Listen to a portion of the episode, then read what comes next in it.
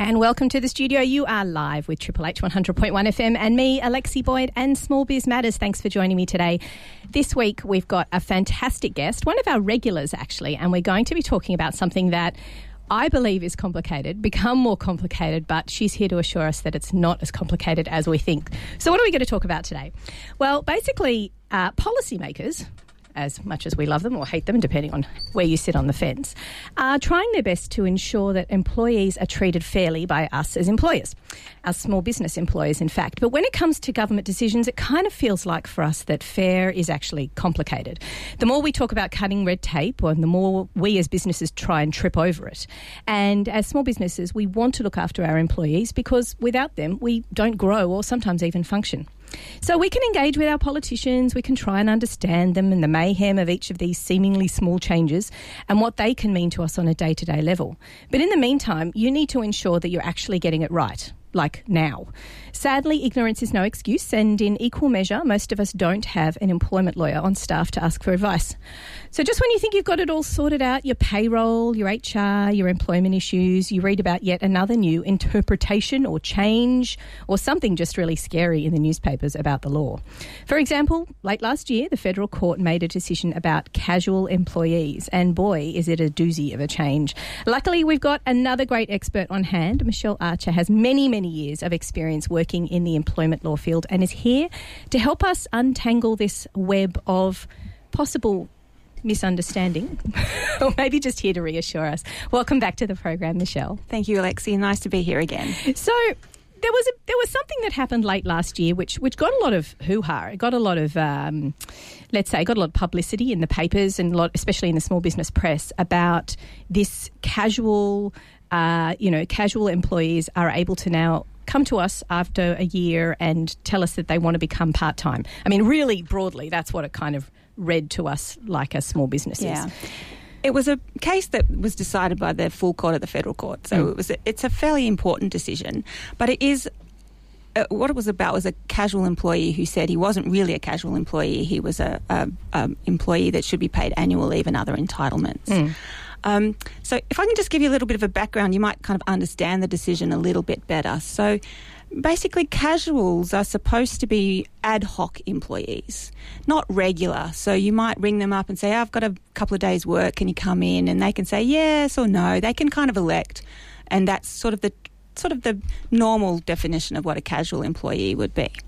So this decision was about an employee who was a fly-in, fly-out worker in a mine. Oh, actually, so there was yeah. actually really sort of quite regional. yeah, yeah. So he, he up in Queensland, I think it was.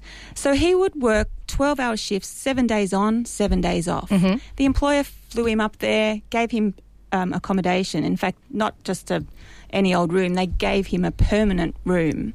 And he had an, a, a roster he was given in January for the entire year. So that, that sounds to me quite permanent, yes. quite fixed. Yes, I'm not hearing casual. No, so there, he had a, a, contract that said he was a casual employee, mm. um, but he was. As I said, working seven days on, seven days mm-hmm. off. He was flying in, flying out. He did the same job every every time.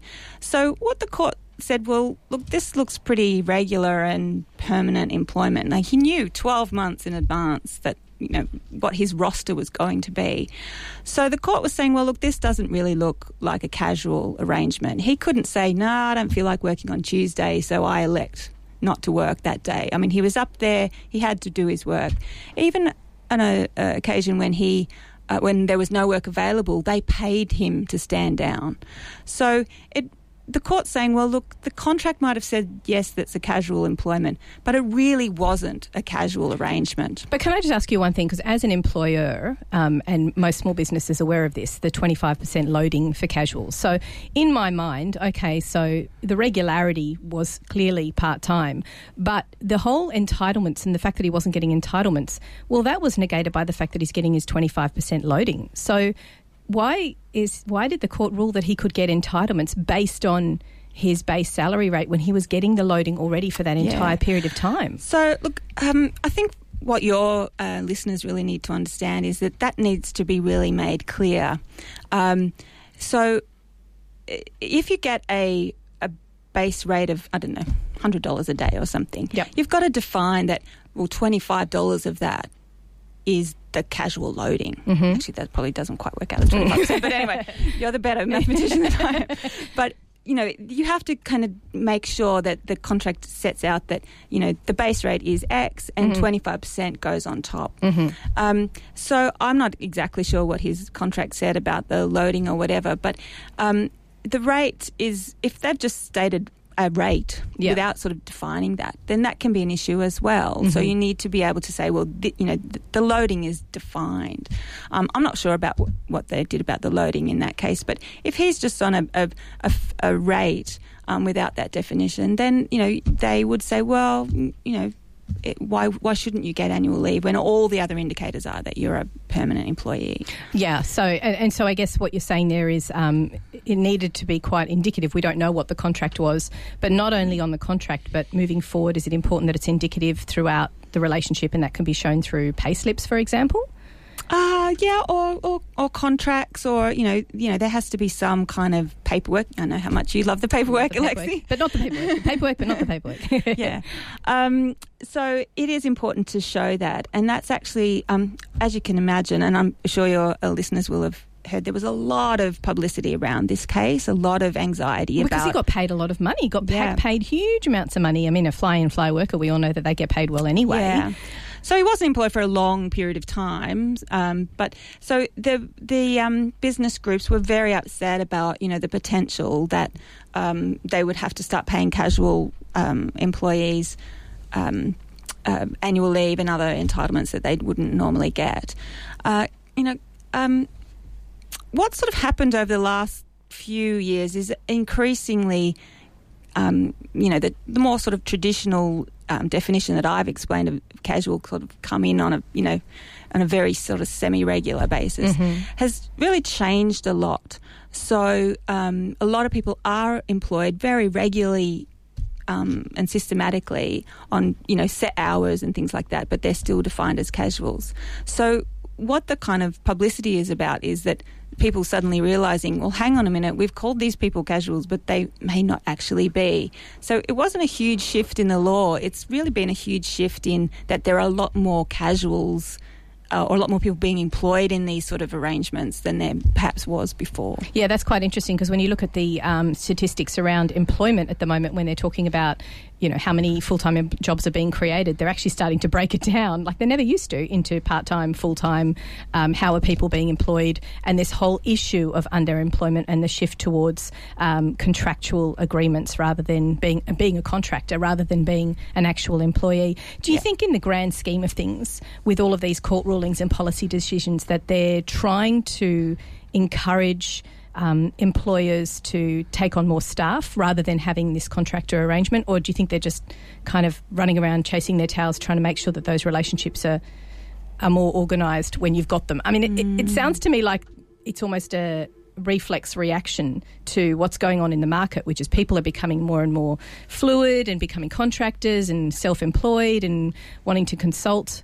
Yeah. Is this a, is this a band aid solution? Are they just trying to fix it by you know creating policies to to make up for the changes in the workplace?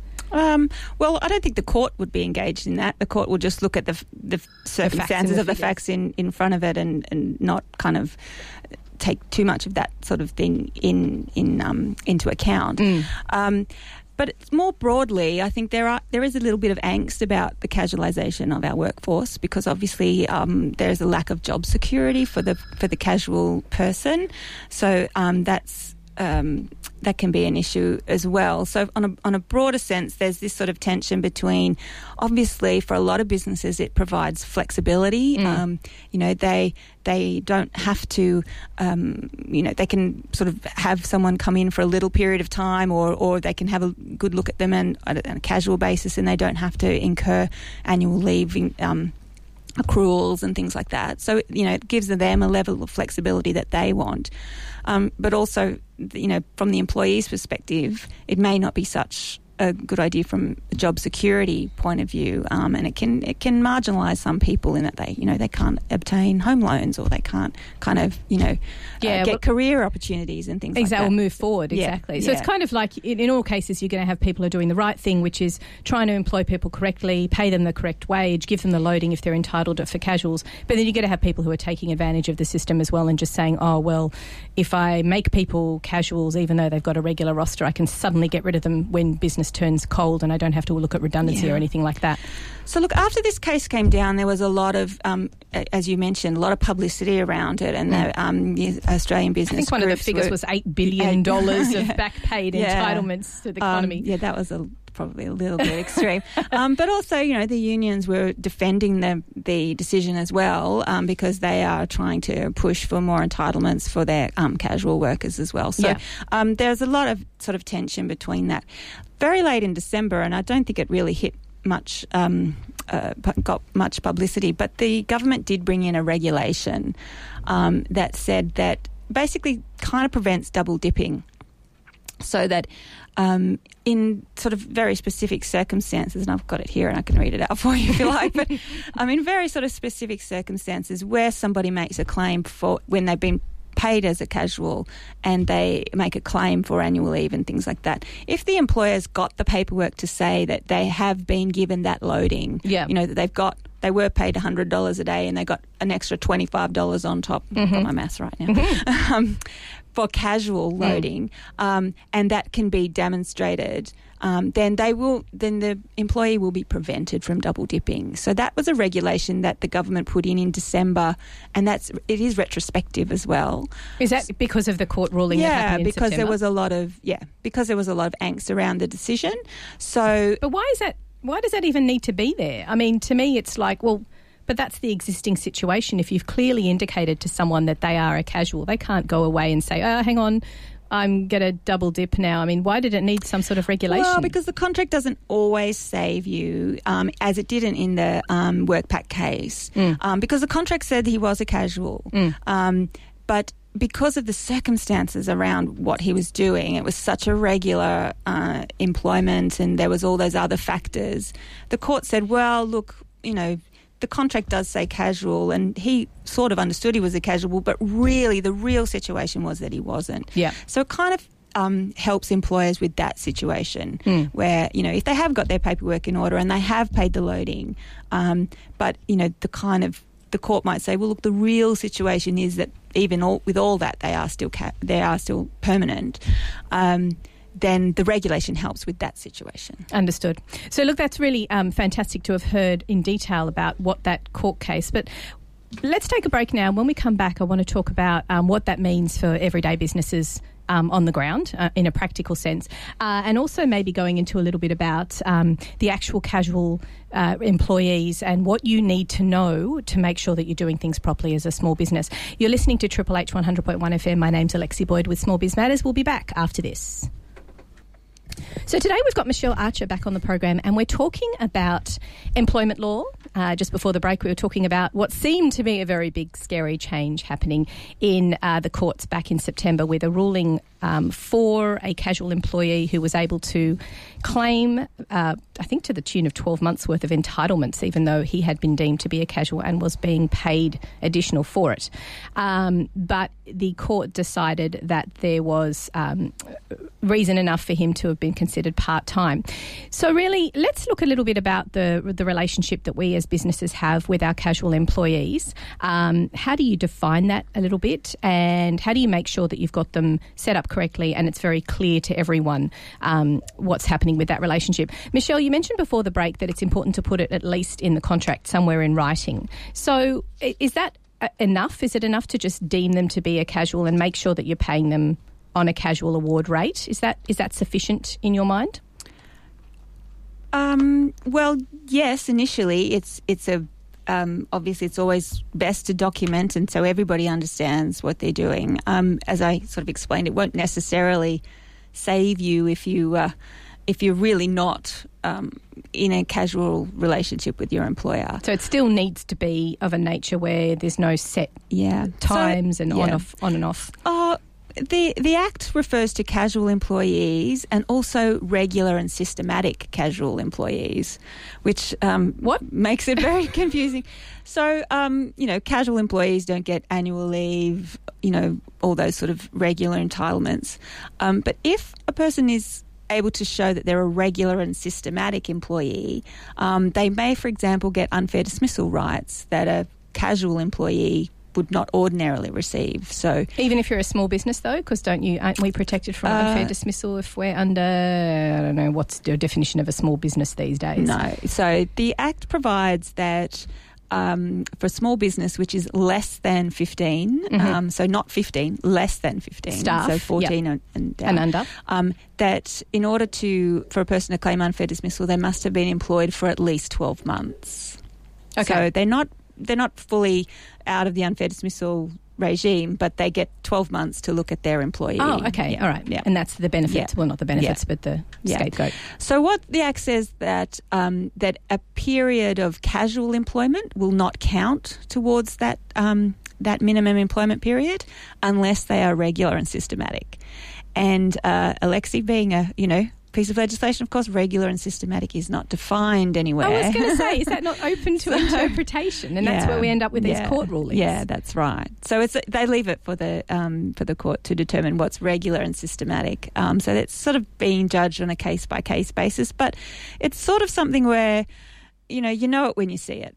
Um, if somebody is working every single Monday, Tuesday, Wednesday, Mm. You know, for a year, Mhm. you know, they're pretty regular If, and if systematic. like this guy back in September, if they've got their schedule for the entire year already laid out. Yeah, yeah.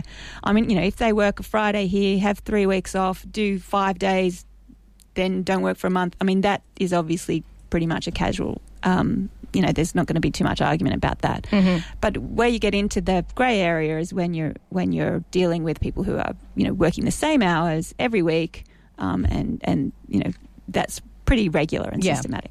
So you mentioned during the break that there's um, there's a couple of awards that we need to be aware of. Now, um, everybody who is employing someone should be very much aware of what award they're on. I know last time you came on the program, we talked about modern awards, where to find out information about them, and um, knowing what you need to pay as a minimum. Um, people also need to be aware that there's changes every so often, and it's up to you as the business owner to know when there's been an increase in the award. Typically, uh, do they tend to happen around the first of July, just with um, CPI increases? rate increases, yeah, Mhm. yeah. So there'll be a, a, a case in the earlier part of the year um, where the rate will be determined, and that will be in effect from the first of July, pretty much every year. When you say a case, do you mean a court case, or they just yeah, a case before the Fair Work Commission to determine whether the, the rate, the minimum rate, should be increased or or, or and how, by how much. And typically, the are there certain types of businesses that need to be more consciously aware of awards, or is it? I mean, my understanding is that there's like. 80% of jobs are covered by an award these days, so everyone should be aware Oh, I of don't them. know about the statistics, um, but um, there are a lot of awards. If you go onto the Fair Work Commission website, which is fwc.gov.au, .gov.au. Did you Yeah. hear that, everyone? .gov.au, Gov.au, not dot not com not dot com, yeah, gov, FWC. Uh, dot .gov.au. Um, there's a there's a list of them. So the more uh, the industries that are more uh, likely to have casual employments, there has been a very recent change that everybody should be aware of if they're engaging in casual um, labour. Um, so I brought along a couple of examples. I didn't go through every single award, but you know those industries that do have casual, uh, more casuals, they you know you definitely should look at the applicable award. So, for example, I've got the General Retail Award, which would be you know you know your typical shops and things like that. There's one thing that I really want your listeners to be aware of. There was a change to that award last year, which um, does allow for employees to request to move from casual to part time employ- employment if they've been engaged in regular employment for about a year. But the critical thing for your listeners to know is that they are obliged to give their employees a copy of this clause. Oh, Yeah. So they are supposed to give it to all new employees, and they were supposed to give it to their existing employees by the 1st of January of this year. That's just someone for the retail. Yeah, uh, that's the, uh, that's under the retail award. So, um, well, I was uh, having a look at a few things before I came on today. I thought I must let your listeners know that if they are uh, in the retail under, they've got employees under the retail award, they are obliged to have given them a copy of these new provisions. right on the first of January. Yeah. So if you haven't done, that, it, do it now. Yeah. So that's along with that, um, you know, the pack that you should be putting together with paperwork, which includes your fair work statement. Yep, yep. So retail, anybody who's involved in just if you're involved in retail at all, Yeah. just be safe and be Yeah. sure and hand over this Yeah, document. so that's um, clause number 13 of the uh, General Retail Industry Award. So that award provides that an employee may request Yes. um, to become a part uh, part time or full time employee. So, just to make things more complicated, the Food, Beverage and Tobacco Manufacturing Award, um, which, which to me is always weird. Why is Yeah. food and and, and tag tobacco all in the same yeah, category? so this is more sort of probably more kind of you know factory type, um, not not a food restaurant, but more of a kind of manufacturing type thing. Uh, they. Uh, the employer must give the employee notice in writing that they are allowed to elect to become a casual. So rather than the employee going to the employer and asking, to become a casual or a part time? Oh, sorry, it's part Part-time. time. sorry. um, after six months um, of casual employment, Yes. the employer must give the employee the option to elect to become part time. So for them, it's six months for food. Yeah. What was Yeah. the what was the award again? Food, manufacturing, Food, beverage, and tobacco manufacturing. award. Yeah, and Yeah. tobacco. Don't forget the tobacco. Tobacco, Who's of involved in tobacco these days? I'm not sure. And um, okay, so six months for them, and then twelve months for retail. Yeah, yeah. So it's you know each award's going to have its different um, its different provisions. So it's really really important for people to look at the award that applies to them. Um, I haven't gone through. You know, there's like there's a hundred plus awards. I haven't gone through every single one of them. But, But that, that covers a lot of businesses out there, doesn't it? examples of. Um, so there was a case in the commission last year where um, um, quite a range of awards. Um, where it was decided that there should be some mechanism for casuals to be able to move across to permanent um, work. Yes. So, if um, you know, if you're in an industry where there are a lot of casuals, or even if you're just employing casuals, you should check the award that applies to your employees and make sure that you're um, adhering to any provisions you've got. How are you supposed to find that? Because um, it, that is such a, a, a specific clause that has been added in. I mean, these documents are like 40 or 45 pages long, and you're supposed to find these changes that have suddenly occurred.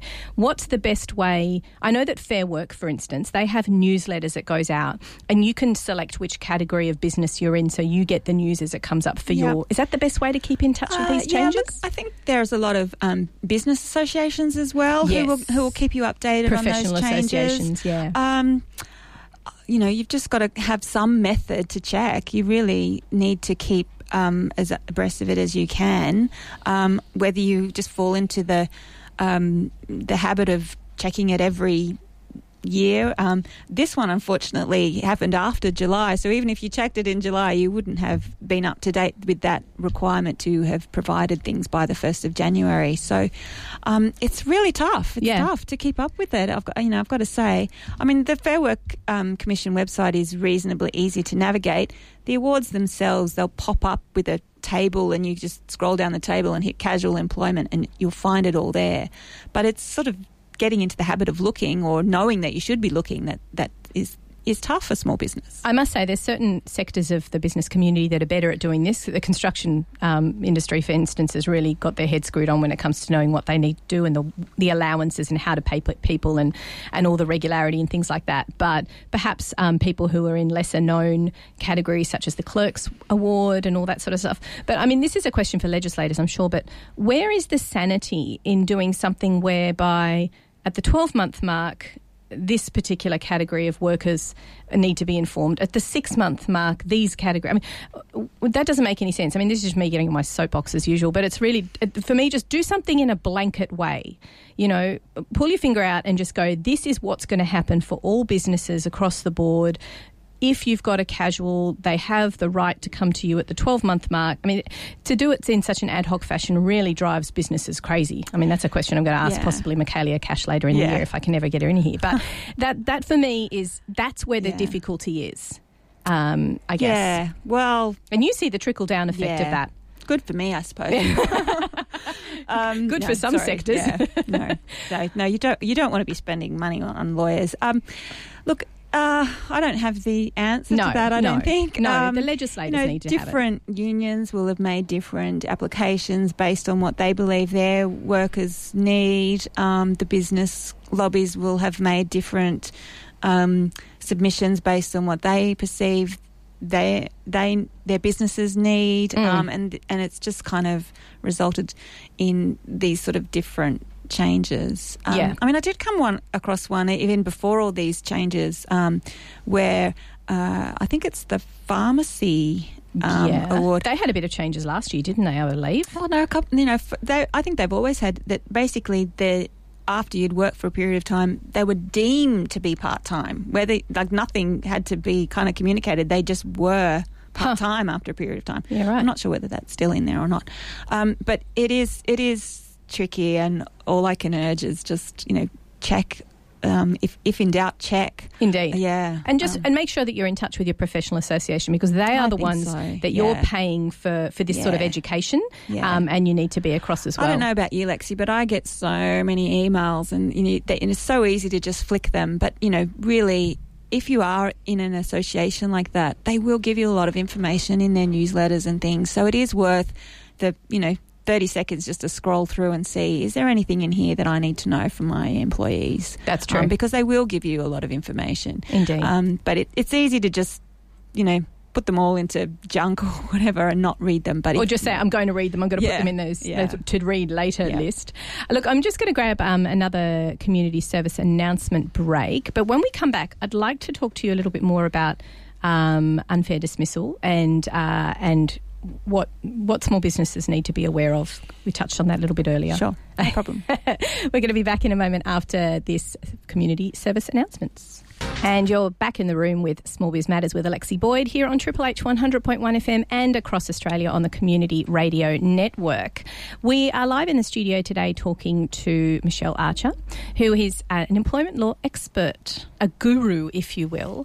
And just before the break, we were discussing the recent changes to, um, I guess, amendments, slight tweaks to, to the laws that occur in response to um, the courts. And I think that's an interesting process that small business should be aware of. You need to know what you're doing correctly and make sure that you're keeping abreast of any changes when you've got employees. That's very important, particularly with award changes and, and expectations of paperwork and things like that. But then um, if there is some sort of a court case, the trickle on effect is that policymakers then might make another change in response to that court case, and then um, it becomes legislated, and you have to do it. Is that is that in a really layman's terms? The process of um, where I always get confused about where the court comes in. The court case comes in, makes a change, and then the legislators and the policymakers have to scramble to to make any amendments. Is that is have I got that right? Um, yes, look, sort of. I mean, I guess the court is interpreting what the act or the Mm. or the instrument that it might be looking at. Um, so, for example, in the case we were discussing before, they were interpreting the national employment standards and and whether or not that person was a casual for the purposes of the national employment standards, and they were also interpreting the enterprise agreement that applied to the particular um, employer. So, um, what subsequently happened is that um, the government put in a regulation. Regulation is not legislation. Oh no! It's- what? regulation is so the legislation is the Fair Work Act. Yes. and that needs to be passed by Parliament. The regulations don't need to be passed by Parliament, so um, that's why it's been done as speedily as it has been done. I see, but you still obviously need to be aware of it and need to be aware of the regulations. So the regulations are actually really helpful um, to business because the regulations are the ones that contain all the things about you must um, say this, this, this on your payslip, or you must record this, this, this in your records, or you know those sorts of. So it's actually the regulations are do give a little bit of a checklist about what you. Um, what you need to do with your employment. Don't ask me what they say because I'm not really on to, Well, top of the exact detail. Of, but you And it'll depend on the modern award that you're talking about Yeah. and the circumstances that you've got with your right. employer. And Yeah. again, what you mentioned before the break is so crucial. Make sure you read any documentation that you're receiving from particularly your professional association. Absolutely. But, but you can subscribe to the Fair Work newsletter in relation just to the to the award wages that apply to One you. One other point I'd just like to make really quickly on Mm-hmm. that as well, um, Alexi, is that the changes to the awards, for example, if the employee wants to elect to be um, a, a part time worker or not, um, a lot of people will say no. A lot of people will want to keep their 25% loading and they'll be quite happy not to get paid annual leave or sick leave. They'd rather keep the 25%. Um, so you really need to document that. So if you, you know, if you've complied with the award and said, right, okay, you have to elect, um, then you really need good evidence to say, if they say, oh no, I elect to stay as a casual employee, I want to keep my 25% loading because that will protect you um, later on if they turn around and say, oh no, no, I wasn't really a casual, I was a part time employee. and doesn't have to be a hard copy that's inked, or is it sufficient to be an email exchange that is then um, filed somewhere? Oh, well, I don't really care as long as it's in writing. I mean, you, you know, lawyers love writing. We don't like verbal agreements. We like to have it all written down. Um, so, you know, whatever the, the method, um, but what it needs to demonstrate is the employee's rejection of the of the offer to change. Um, so, um, it's you know, it shouldn't just be a file note somewhere saying, "Oh, I spoke to the employee," and you know, you want you want them you want to give them something in writing and get them to respond to you in writing to say, "No, I don't elect," or "I do elect," or or and and obviously you would tell them the consequences. So, as a blanket rule, is it a good idea that if you've got casual employees to have a look at that 12 month mark for each of them and just have that discussion, regardless of the award and whether it's the six month or the 12 Um, month? Look, I look. I think if you like, ki- kind of take a really big picture view of things, and I know you know it might not work for the individual businesses, but on a big picture view, um, it's better that people, if they are genuinely part time, that they are paid as part time employees, and they do get that safety net of you know sick leave and that sort of things is- if something happens. Um, so you know the casualisation of our workforce is a is a kind of on a large scale a bit of a problem. Um, but you know, it doesn't work for every business, and I get that. You know, they might not want to; they'd rather have the the flexibility that casual work um, provides, but it's got some risks. Mm, and like with everything, when when you do anything with your staff or, or with anyone really, just put something down in writing um, Yeah. just to document. But I just think, particularly if you're getting an election or you're getting a decision from your employee about the status of their employment, you want to have something in writing from them, um, accepting or rejecting. Mm. In response to, yeah, yeah. You don't just want to make a note to say, "Oh, I spoke to them and they said no." Yeah, Um, it's, you- it's yeah, make sure yeah. it's a bit more robust. Yeah, I, I, that would be my suggestion. So I just wanted to touch and finish off the program today with uh, talking a little bit about unfair dismissal because it's it, it, it's a scary prospect for small businesses. Um, the threats are there that people who have been working with you for a long time can suddenly say, you know, if you turn around, okay, let's take an example of a plumber. He's got a casual worker who's been with him for six months. It's deemed casual. He's very much casual, casual hours. Um, it's not working out for perhaps personality reasons, and he, he decides to let him go. Is that a pretty straightforward case? I mean, um, I think small business owners are nervous about doing that because they fear unfair dismissal. So, when do we need to be aware of it, and when do we have to be worried about it? Okay, well, in that situation, if they are purely casual and they've only been there for six months, then if they were dismissed, then they would not have un- unfair dismissal rights. Um, so. Uh, they, as I said before, if we're a small business, less than fifteen, they, Employees. Yes, less than 15 employees. And that's a straight head count. It's not like if there's a job share, um, that's one person, it's two people. How many people are literally Yeah, how listed many on people payroll? Are literally on the payroll. Yep.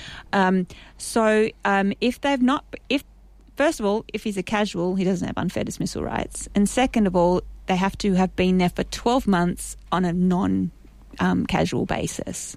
So yes, in that circumstances, you would um, uh, you would not or should not face an unfair dismissal claim. Um, the problem can sometimes be that um, there is another um, claim that can be made that is not subject to those type of restrictions. And I'm dealing with one at the moment for a, a, a, a business where, unfortunately, the person has been rejected from unfair dismissal because they hadn't um, been there for the requisite amount of time, and then they've just gone off and lodged the other claim, even though they don't have that claim. Um, but we've still got to deal with it. So What's that- the other claim? that's a very so. Oh, it's really- quite a specific complicated. question. It's a general. It's what's called general protections. So. Um, it's it's more in the sort of discrimination type space, Oh, right. Um, so, if, for example, uh, I'm trying to give an example. Um, so, uh, a woman tells her employer that she's pregnant Mm-hmm. and that she wants to take parental leave. Uh, then the employer might say, "Well, um, I'm I'm not going to give you parental leave, and I'm going to terminate your employment." Then they have been terminated because um, they hold a workplace right, and and that's um, unlawful. Mm-hmm. So it's in it's in that sort of more more in that sort of area. Um, but sometimes people who are not represented don't understand the difference and and um, Oh, and- when you say not represented, meaning they don't have any legal counsel, so they're just kind of like flipping about trying to find a way to get back at yeah, their employer. Yeah, so they've been rejected from the unfair dismissal claim, and they've gone and launched another claim, which we, you know, which we have to deal with and say, well, you don't have this claim, you can't, pro- you can't progress. But, you know, the, unfortunately, the employer still has to have dealt with it. And when you say dealt with it, meaning they probably need to have legal counsel, it's going to cost them money to go through the courts. Is there a process of mediation before There the court? is, and that's I think something that's really valuable in the unfair dismissal space. The first thing that happens is, so it's it's it's set up to be relatively easy to access. Um, so the employee can lodge the application online. And there's a small fee of sixty something dollars. Um, but what happens as soon as they lodge, the commission sends the um, application to the employer, but they set down a private conciliation process. So that's the first thing that happens. The vast, vast, vast majority of cases will resolve at that point. Is that the same as saying mediation, a private conciliation? Yeah, Okay. yeah, it's the same thing. Okay. It's done over the telephone, um, so you don't even have to sit in the same room as your former employee or employer. That's good. Yeah, so there, you know, you get a phone call from the Fair Work conciliator. They, you know, everybody has a chat in sort of telephone conference, and then the conciliator will speak to both sides privately. So it's a really good way of resolving cases quickly. Um, and I think I don't know the statistics, but there's uh, like literally thousands and thousands and thousands of um, applications lodged, and very very few go through to hearing. Most of them will resolve in that process or shortly thereafter. And I suppose, like all mediation, it's it's not binding because you don't then not have to continue on to, to court hearing if you wish, but it's all legally wrapped up and makes sure it adheres to everything and so people are the- given correct advice. The conciliator doesn't give um, a, judgment, doesn't Yeah. say, okay, you're right or you're wrong. Um, they're there to encourage the parties to agree to resolve the matters themselves. That's their role. Mm-hmm. Um, so, but it is quite a valuable thing. And the other thing to remember as well is the maximum that can be recovered by an employee is six months' pay, and that's very, very rarely given. So, if you kind of think of a bell curve, even in the successful ones, it's sort of you know in the middle somewhere. It's not really very rarely will they give the full um, six months. So it's it's it is scary, you know, and I appreciate that no small business wants to pay out six months pay. yeah. Um, but uh, it, it's it's not open ended, and it's, and it's um, i i there are some protections built in for both sides. And everyone should be aware as well that the New South Wales Small Business Commissioner's um, website has uh, advice there as well, and you can you can ask for um, me- not mediation, but you can ask for some advice from them when it comes to. I think it's I'm not sure if it's employment law, but it's certainly around commercial law and supplier versus client agreements and that sort of thing. Okay. Um, the Fair Work Ombudsman website is also very good if you've got questions about um, entitlements or underpayments or anything like that. What's the difference between Fair Work Ombudsman and Fair Work Commission? Okay, the Fair Work Commission is like the tribunal where the cases are, um, you know, disputed and and um, dealt with, and the Fair Work Ombudsman's role is more about um, giving assistance to mainly employees, I suppose, but also employers. And um, if you believe that there's been a breach of the Act, you can make a complaint to the Fair Work Ombudsman. Um, the Fair Work Ombudsman also has um, prosecutorial um, powers. So um, they can. Um, they are the people who will sue you or, or take you to court and, and seek fines against you if you are in breach of awards or in breach of the Act in some way. Right. Well, that's a wealth of information once again, Michelle. We've talked today about the ruling back in September with the casual worker who was um, deemed to be entitled to his entitlements, which was very interesting. And we've also covered um, what to do in a relationship that you might have with your casual employee and uh, what Fair Work can do to support you in terms of giving you advice and also mediation. So it's been it's been a jam packed show. I'd like to thank you again for coming on Small Biz Matters, Michelle. Thank you for inviting me again, Alex. now, how can people find out about you if they want to find out more about the services that you offer? Okay, well, they can go onto our website, which is www.haywards. That's um, H A Y W A R D S, not double O, uh, dot com.au or a telephone 9283 7222. Fantastic. Thank you so much for being so generous with your advice once again. If you've missed any of today's uh, show, you can catch up via our podcasts on our website www.smallbizmatters.com.au. You can also get in touch via Facebook, Small Biz Matters Australia, and let us know if you would like to share your small business expertise with our listeners, which goes out across Australia and the world on iTunes. Thank you very much for listening. You've been listening to Small Biz Matters with Alexi Boyd on Triple H 100.1 FM.